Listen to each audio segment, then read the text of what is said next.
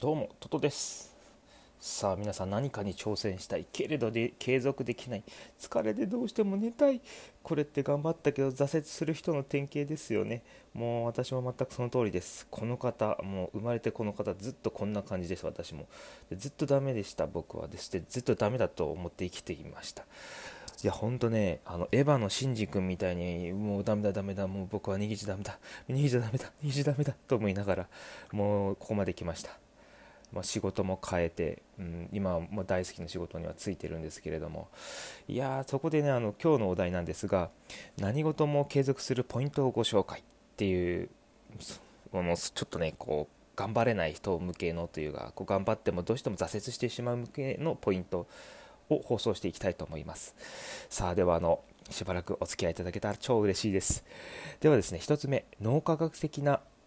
えー、感性の法則があるということ。で2つ目スマホの罠。これやばいですよね、うん、3つ目決めてしまうと楽ですよっていうことの3つをご紹介していきます。ではまず1つ目脳科学的な感性の法則があるということなんですけれども感性の法則ご存知ですか？もう理科で勉強しましたよね。まあでも覚えてないっていう人はもう多分もうそれはもう仕方ない、うん、よくあることですね。でその例えば感性の法則っていうのは車に例えると車がブレーキを踏んだ時にブレーキを踏んでも一瞬で止まるわけではないですよね。それは感性の法則が働いて力がそのブレーキで抑えきれないでそのまま動き続けてしまう、まあ、結局動き続けてしまうってそういった簡単なあの言葉で表現した方が分かりやすいんですけれども、まあ、車で言ったらもうどうしてもあのあ分かりやすいのこっちの方がいいかな。あの走っててブレーキをしないでそのままにしておくとアクセルも踏まないでおくとずっと走り続けちゃいますよね。でごめんなさいそのその方がイメージしやすいですね。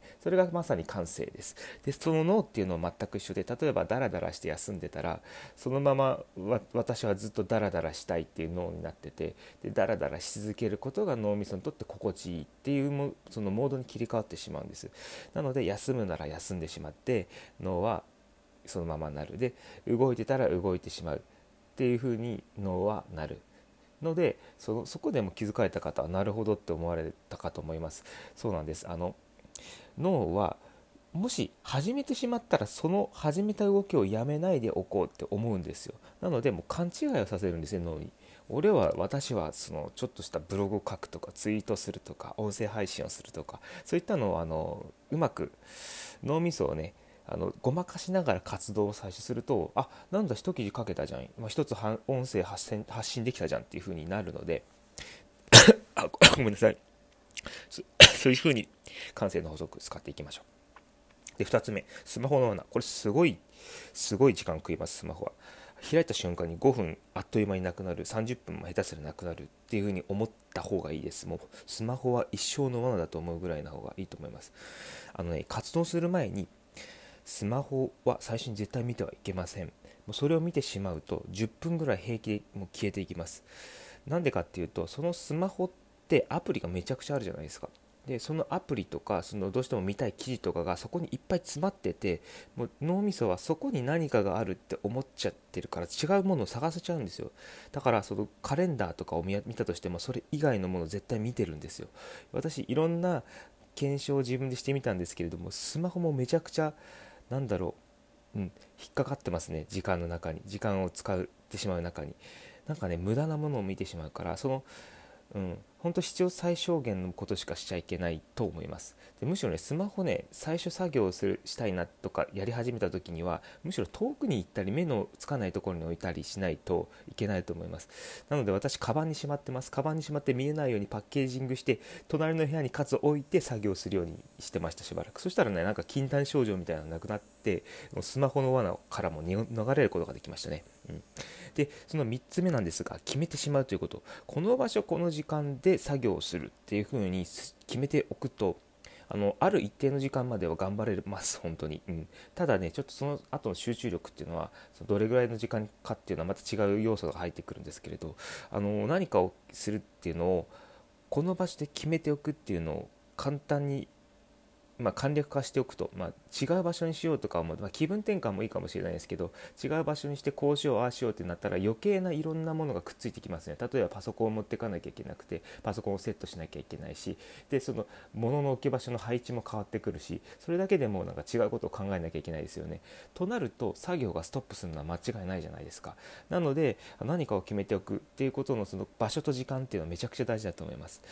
でですねあの何かをするの何をするかを決めておく。とネタをあらかあらかじめそのメモしておくってことがすごく大事です。これねネタをどうしようって考えながら作業するのって結構苦痛なんですよ。もうこれやろうとかってネタを決めておくとすごく楽ちんです。例えば今日の朝ごはんを簡単にする作り方っていうのを考えたとしたらそれをもう込み出しつけて込み出しにどんどん込み出しと込み出しの間にどんどん文章を作るだけなんでもう意外とねタイトル決めておくとね楽ちんなんですよ。タイトルとかまあネタですね、うん、ネタを決めておかないとねもうああどうしよう。あ今日どうしようかな。あなんかやる気なくなってきた。あ無理無理だ。あ今日おしまい。あ無理ってなっちゃうんです。それも完全にそれで無理ゲーになっちゃうんで。なのであのやっぱり最初にネタをあらかじめ簡単に考えていく何系の何とか、まあ、単語3つぐらい並べて例えば朝食簡単早いとかっていうのを、まあ、メモ帳にちょっと一つのタイトルのところに書いといてそれであじゃあ超簡単に作るご飯の朝ごはんの作り方にしようとかそしてなんかそれを元にしてさっき言ったこの時間この場所でこれを書こうっていうのを決めておくとあじゃあやろうすってこう余計なこと考えないでできるんですよ。でこれ結構本当にできます。マジで。超おすすめ簡単なことなんですけれども。じゃああのちょっと3つなんですがちょっとこう振り返っていきます。脳科学的な完成の法則があるっていうのが1つ目、うん、脳も動くなら動くし休むなら休む。っていうことですね。で2つ目。スマホのスマホの罠ですね。スマホのっていう本もあるぐらいですもんね今ね、うん、でスマホは最初に見せてはいけない。見てはいけない。自分に見せちゃいけません。でむしろ遠くのと置かない遠くの届かないところに置きましょうね。で3つ目まず決めてしまいましょうっていうのですね、うん、この時間この場所で作業をする。ということです。で何をするかねしっかりと決めておくといいですよ。でその決める方法としてしてはネタをあらかじめメモしておく。簡単なその単語3つでもいいですし、そういったことを決めておくとすごくやりやすいです、うん、この3つがね継続する大きなポイントです、うん、これあれですね。すいません。最後の3つ目って継続するポイントをご紹介っていうけどこれなんかブログ書くことのポイントになってますね。ごめんなさい。私もそればっかりずっと最近やってるんでね、うん、もしあのあこれが今回の放送がね良かったら